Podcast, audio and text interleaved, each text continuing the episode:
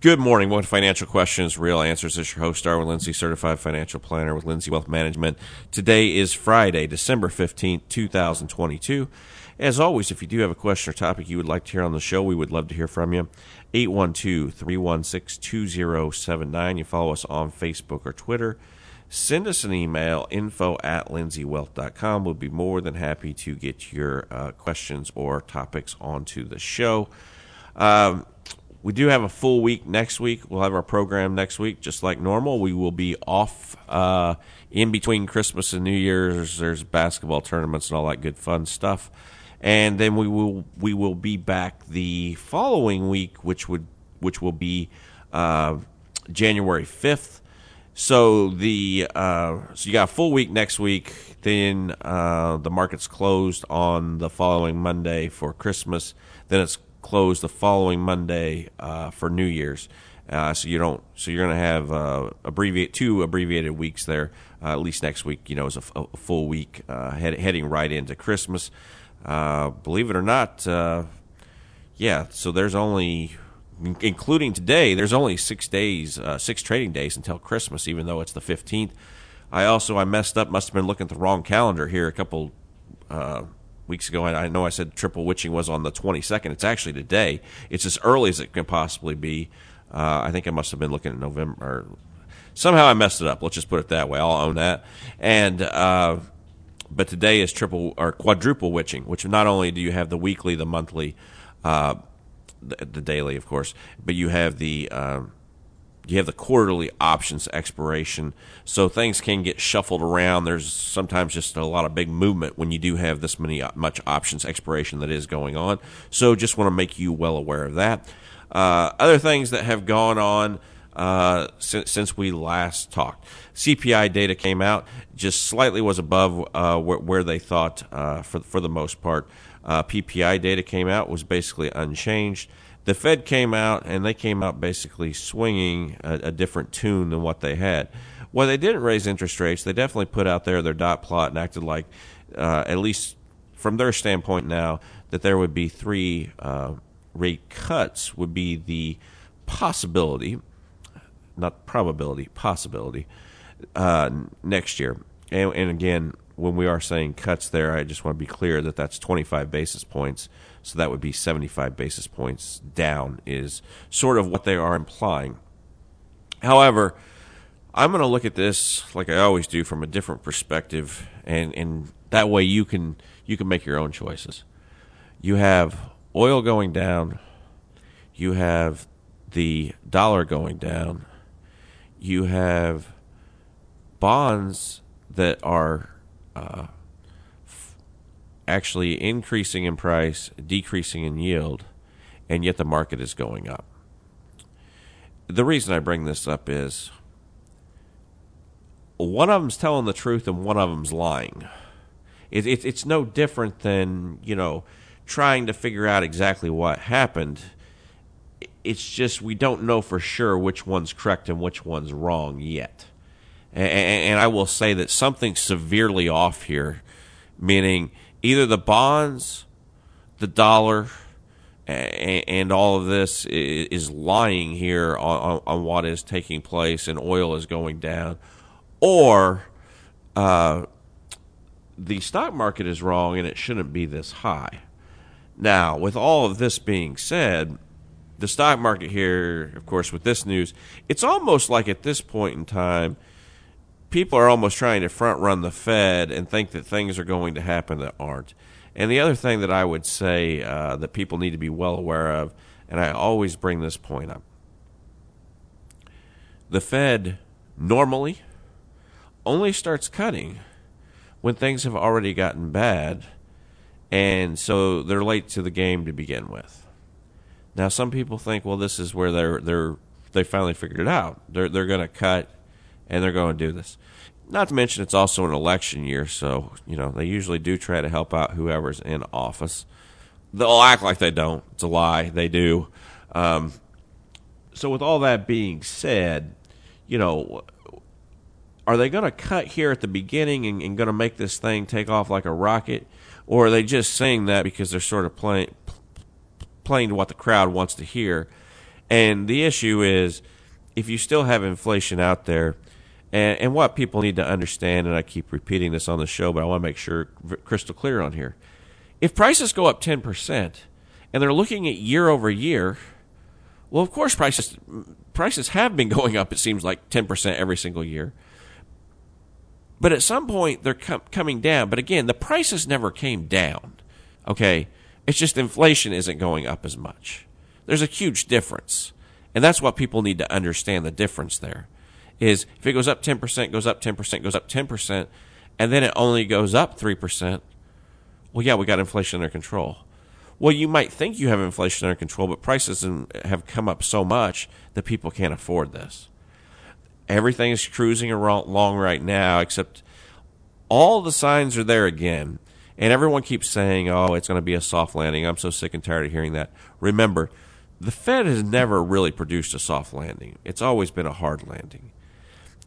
To go against the grain like this, I'm not saying it can't happen. Sure, anything can happen. But I just think it's premature to understand what is going to happen until you actually see how this plays out. Because the other issues that's going on here is the S&P 500 has just been on this massive run upward. It's completely overbought at this point in time, almost to extremes. The other part is, if you were looking at it and you're going to say, okay, this is a five-way advance here off the bottom, well, at that point in time, if you're looking for where the target is, it's 47.43 to 49.18. I mean, we're running right up against that. We'll see where we get the actual close today, because we're due for a daily high and a weekly high. So that's where we don't know if this is going to pull back or exactly what it's going to do. But this is what's been presented here with the current circumstances of where we are. There's also the other issue there where it may or may not happen, but there's plenty of issues where double tops have happened before. Could it happen again? Could. Maybe it doesn't. But it doesn't matter whether you look at silver. Silver had a double top 50 years apart. You've even had it in corn in the 70s to the 80s. You had it in soybeans from the 70s into the 80s. And those were different years, by the way. But they had double tops and then reversed off that. Does it mean it's going to happen? No. But there's plenty of patterns in history that show that this has happened time and time again. And it's just been in different markets as well, whether that is in the equities or that is in commodities. So just need to be aware of that and sort of pay attention to some of these things that are out here, because something here is amok. It's not right. Only a fool would understand that this is would think that everything here is absolutely perfect the way that it should be. There's too many warning signs here that something is off. And again, maybe it is all those other markets, and maybe the equity market's right, but I said the odds are in favor that the equity market is wrong, especially when you get the PE ratio that's bouncing up around 20, which is really, really high for the market at this point in time. Dow Jones Industrial Average actually made a new all-time high as well as a yearly high. Again, really concentrated, only 30 stocks. Some of them have done very well, so it's pushing up to a new all-time high. Just a little different market than most people are investing in. They may look at the Dow Jones Industrial Average, but a lot of investments aren't in there just because there's not a lot of diversification with that. It has been now overbought for 4 weeks, so you're right up against where you would think that a high should be completed. But again, at extremes can happen at any point in time. Looking at the Russell 2000, that has continued to go up. It is overbought at this point in time as well. It will be very interesting to see if it can get above the previous levels, which are constantly right around 2003. Let's just call it 2000. I mean, they're all right around there. 2007. Can it do it or not? Remains to be seen. Overbought at this point in time. Will it roll over? Yeah, at least it should come very close, because it is. It's 3 weeks overbought, not as overbought as the Dow Jones Industrial Average at this point in time. So all these things need to be considered. NASDAQ, exact same position, overbought at this point in time. It's been 3 weeks overbought as well. Should be getting very close to a daily and weekly high in these markets. So that's just what's going on here going into the end of the year, trying to wrap this up.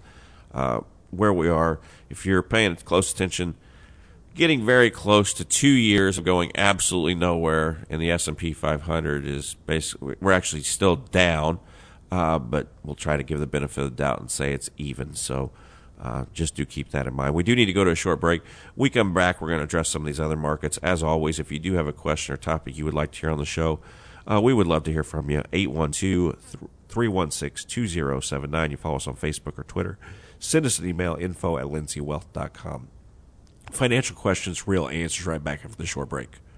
Have you ever missed one of your favorite local shows on WAOV? Ever missed The Morning Chat, Mark and Mark, or even Financial Questions, Real Answers? Well, that's not a problem anymore. WAOV has our local shows on podcast and easy to get to them. Go to WAOVAM.com and click on the podcast tab at the top to find your show. It's that easy. So if you miss Vintage Vincent, Legal News or Views, or just the tips, listen to the podcast the next day. Go to WAOVAM.com and find your podcast. Welcome back to Financial Questions, Real Answers. This is your host, Darwin Lindsey, Certified Financial Planner. If you do have a question or topic you would like to hear on the show, we would love to hear from you. 812-316-2079. You follow us on Facebook or Twitter.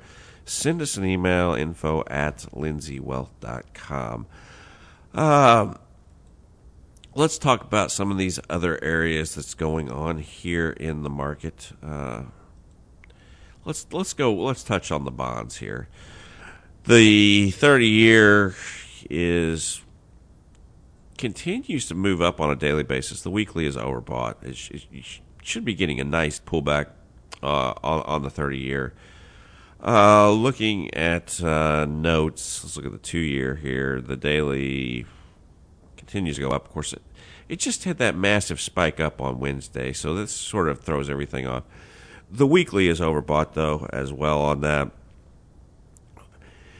What is unusual is by far the yield movement in the bonds is something that people need to, I know I talk about it on this show a lot, but it is something to behold, to pay attention to. Excuse me, especially with the inversion. You have the 3-year at 5.38, you have the 3 month, excuse me, you have the 2-year at 4.35. You have the 10-year below 4, okay, and that was above 5. So when you have these kind of drastic situations happening here, the bond market is telling you something, especially when the long end is coming down like this and the 30 years at 4.06. So that might not seem like a lot, but that's huge difference that is happening here. And that's why I say someone's wrong. Somewhere, someone is wrong. It just doesn't happen that way.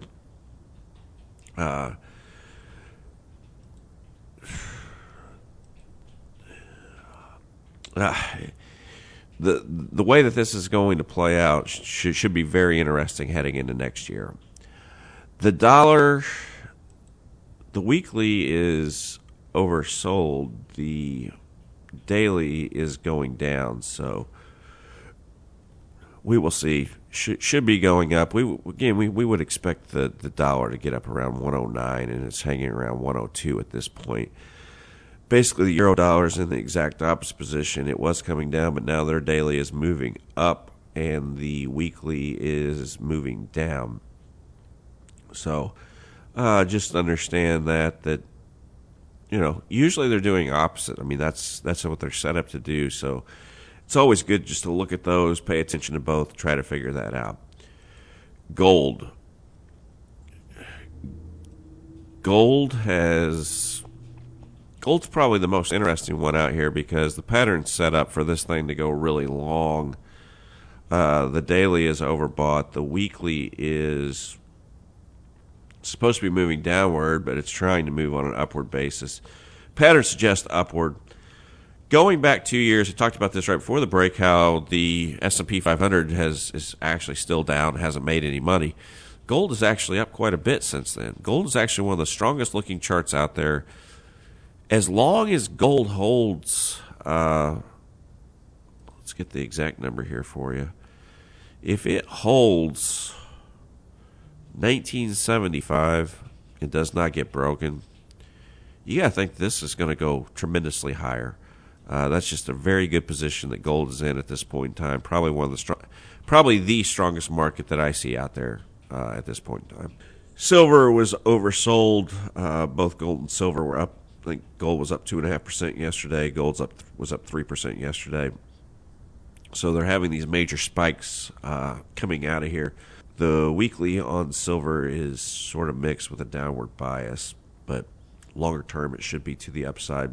Just keep that in mind if you are looking at that. Oil is sort of mixed. Looks like it's making a daily bottom. You want to be on the safe side. Wait a few days. Make sure it doesn't go to a new low. Weekly, it's definitely been oversold. It's been oversold for 6 weeks at this point in time. So should be looking at a bounce in oil. However, I said several weeks ago I thought oil had real potential to the upside. It should move up here nicely off of this low, but it does appear it's a five-wave pattern down, which is an impulsive wave, which means this next move should be a correction. It may move to $80, $85 from $70.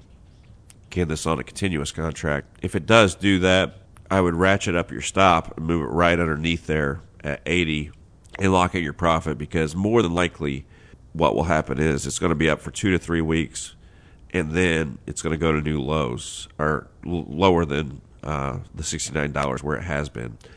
That would just be – that's the pattern position that at least it's in at this point in time. Doesn't look like it has much room to the upside. Looks like it will continue to come down. Bitcoin. Talked about this on the last show that, you know, it probably need to get a blow-off top here. And that's less than a week ago. Basically got it. Got that blow-off top last Friday. Things have moved back down. And even though Bitcoin could be moving up here on a daily basis, the weekly is implying that it should be down for at least 2 to 3 weeks. More than likely it's put in a not only the weekly, but a monthly high, if not a yearly high. We will see if that holds or not, but that's at least the position that Bitcoin's in at this point in time. I reiterate going back to the S&P 500 that I said a week or two ago that this isn't how tops are made. It's usually made, you know, with something going up extremely higher to the upside. That's just normal how tops are made. We will see. More likely that's going to happen in the S&P 500, but the Bitcoin looks like it's already made that turn. So don't be surprised if you continue to see that to go to the downward side is at least what I would expect to continue to happen there. Corn is sort of mixed as we look at a continuous contract. Unfortunately, it is almost making new lows there, and boy, that's it's trying very hard to put in a bottom, but I can't confirm that one has been put in place yet. As I do look at the March contract, CH 24 or 4, the daily there is at 479, and it should. We will see if it gets a new low. The low there on that contract was actually 471. We'll see if it holds here or not. If not, obviously it's going to be a new low. The weekly on the March contract is mixed at this point in time. So unfortunately not a lot of good information there regarding exactly what is happening there on the markets. Soybeans continuous contract is at 1307. Mixed as well. The weekly is moving down. It should be down for another 2 or 3 weeks. We said we thought we put a bottom in here about a month ago, 2 months ago, possibly, but we got to make sure that this actually holds here. Going to the soybeans on the March contract, SH4, SH24, whichever way you want to look at it. The daily is mixed. The weekly should be down for another week or two is where we're looking there. Got 1326 on that contract at this point in time, but it is in a downward moving pattern. Hopefully it holds there. Wanted to make sure it tries to hold above 1282. That's the one you want. at least on a daily basis. On a closing basis, it needs to hold above $12.99. So let's just call it $13. That's the main. Want that weekly to hold there. If you can hold that here over the next 2 weeks, that would be great.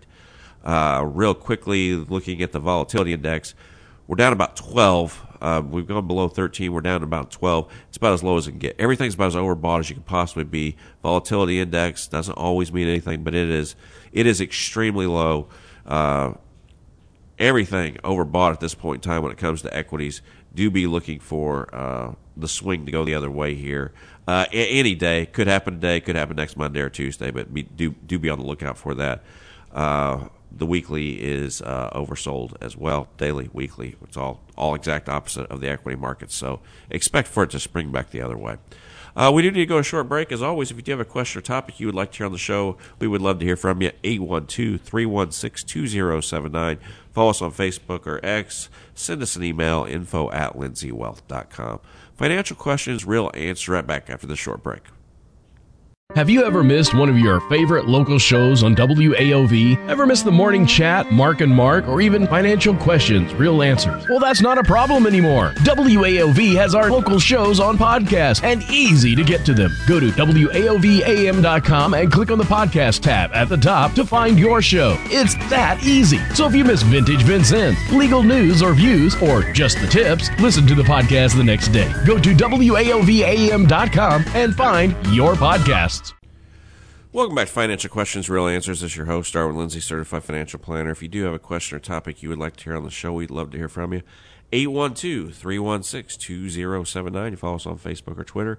Send us an email, info@lindseyewealth.com. One of the other markets we've been paying attention to, and man, it is one just to sort of show you what happens when things are in flat-out free fall. But it's natural gas. Natural gas, again, it peaked on Halloween, October 31st. So there's been 30 trading days for natural gas since that time period. And here we are, December 14th. And even though the momentum say, it should have gone up, it has gone down. And over those 30 days, it has dropped 34.69%. Wow, that's a big downward swing. It just shows you how the weather can impact. I mean, it's been great here in Vincennes, Indiana, basically in the 50s almost every day or near it. Barely gets below freezing here at night. I looked at my bill compared to last year that I got, at least for my gas bill, it was down 40% from last year. Not so much because of natural gas prices being down, but just because it didn't need to use it. Demand is very soft there with the way the temperatures have been. And, of course, I mean, looking at the extended forecast, I mean, it's pretty much supposed to be like that. There's a few days in the 40s here for the next 10 days, which makes demand very low. So compounding problem, you have seasonality going on here because a lot of times it's peaking as it goes into late summer, into early depending on the weather forecast, and then you actually have the real forecast, and here we are. So at some point in time, you're probably going to get a nice bounce off of there. But if you were one of the ones who said, well, I'm going to play this, it's been down, and it should go up, That's pretty tough to swallow, being down 34%. This is why you put in stops. This is why you do other things when it does come to regard to trading to try to protect your assets and be able to look at that. Again, the weekly there, and the weekly hasn't been oversold since all the way back in February. So that just shows you it hasn't been oversold all the way until now, I mean, here in this December, so it's been oversold for 2 weeks, implying that at some point in time it should get a bounce here. But again, very risky when you take on some assets like this because they can move 5, 7, I think it was almost 9% one day that I saw that it was down. So just understand how to do this if you are going to try to trade some of these markets and be able to do that. Speaking of, this is one of the questions we get. We understand how you make money because we're a fee-only registered investment advisor firm. But people ask, how are the people that you're using make money? So I'm assuming what they're meaning by this question is, for a prime example, we don't self-custodian. So our assets are actually held at Pershing, okay? And then not only that, we have a broker-dealer that we go through that, even though we're doing the trades through Pershing, they're the ones that we do all our paperwork through and do all that to open accounts and who the trading goes through. Now, and it's called Shareholder Services Group. They're in San Diego, California. The way that this works, and so you understand how the money game works behind the scenes, is Shareholder Services Group, they make money on trades. Most of our trades are about $4.99 is what it is. Hopefully we can get that down to zero, okay? And this is what every client is starting to see, that, you know, you can, the longer this stuff goes on, that the financial advisors, they're requesting that, hey, someone X over here is saying that I can have my clients there and it doesn't cost them anything to trade. You're charging $4.99. When I first got started here with my own firm and using it, it was, I believe, $15.99 a trade. Went down to $9.99. We're down to $4.99 because us advisors understand that they're going to lose us to some other firm if they don't offer lower charges for that. But then people are like, well, how come they want it? Well, the main reason that most of these things do is there's different ways for them to make money on having your assets there. It's almost like a bank. When you go in and you deposit $20 at the bank, it's not like the bank takes that $20 and puts it off to the side specifically for your account. They just throw it in the drawer, and probably the next person that comes in, they hand it to. But accounting-wise, the banks take the money, they send it off to the FDIC, they make more money on it. The same thing with the brokerage firms. On the money markets, they're able to make some money there. So even if they are giving you a certain percentage of that, they're still taking a cut there. That's why the percentage isn't higher than what it is. Even though right now it's 4.7%, it's pretty good. They're probably getting 5, so they're making 30 basis points or something on there. It depends on exactly, because we don't honestly get to see this. The other way they do it is they lend out securities, especially if someone wants to have a margin account. You have to have securities that are matching that, so they're essentially borrow from someone that has those accounts or has securities deposit there, and that's other ways that they're able to make money. So on the cash management side and in between loaning stocks that are actually in the book, that are all on the book, this is how they're able to make money and how they're able to do things. And so a lot of people don't understand that the way that those fees work or how that is. It may not be such as a fee that you actually see, but it's a fee that is someone in there is taking a little cut of something and being able to do that. And so that's how these cash management systems work, and that's how all these, unless you own your own, if you work for someone that is their own broker-dealer, has their own cash management system and all this, but still, even at that point in time, they're going to be making their own money on their cash management system. So that's how it works. That's how all these things get paid for, is it's going to be between the operations of the cash management and managing the securities and being able to loan them out and having other people borrow that. And that's when you go on margin. That's why you pay a much higher rate when you are on margins, because they got to be able to capture some of that. As always, if you do have a question or topic you would like to hear on the show, we would love to hear from you. 812-316-2079. You follow us on Facebook or X. Send us an email, info@lindseywealth.com. This is Darwin Lindsey for Financial Questions, Real Answers. We'll see you next week.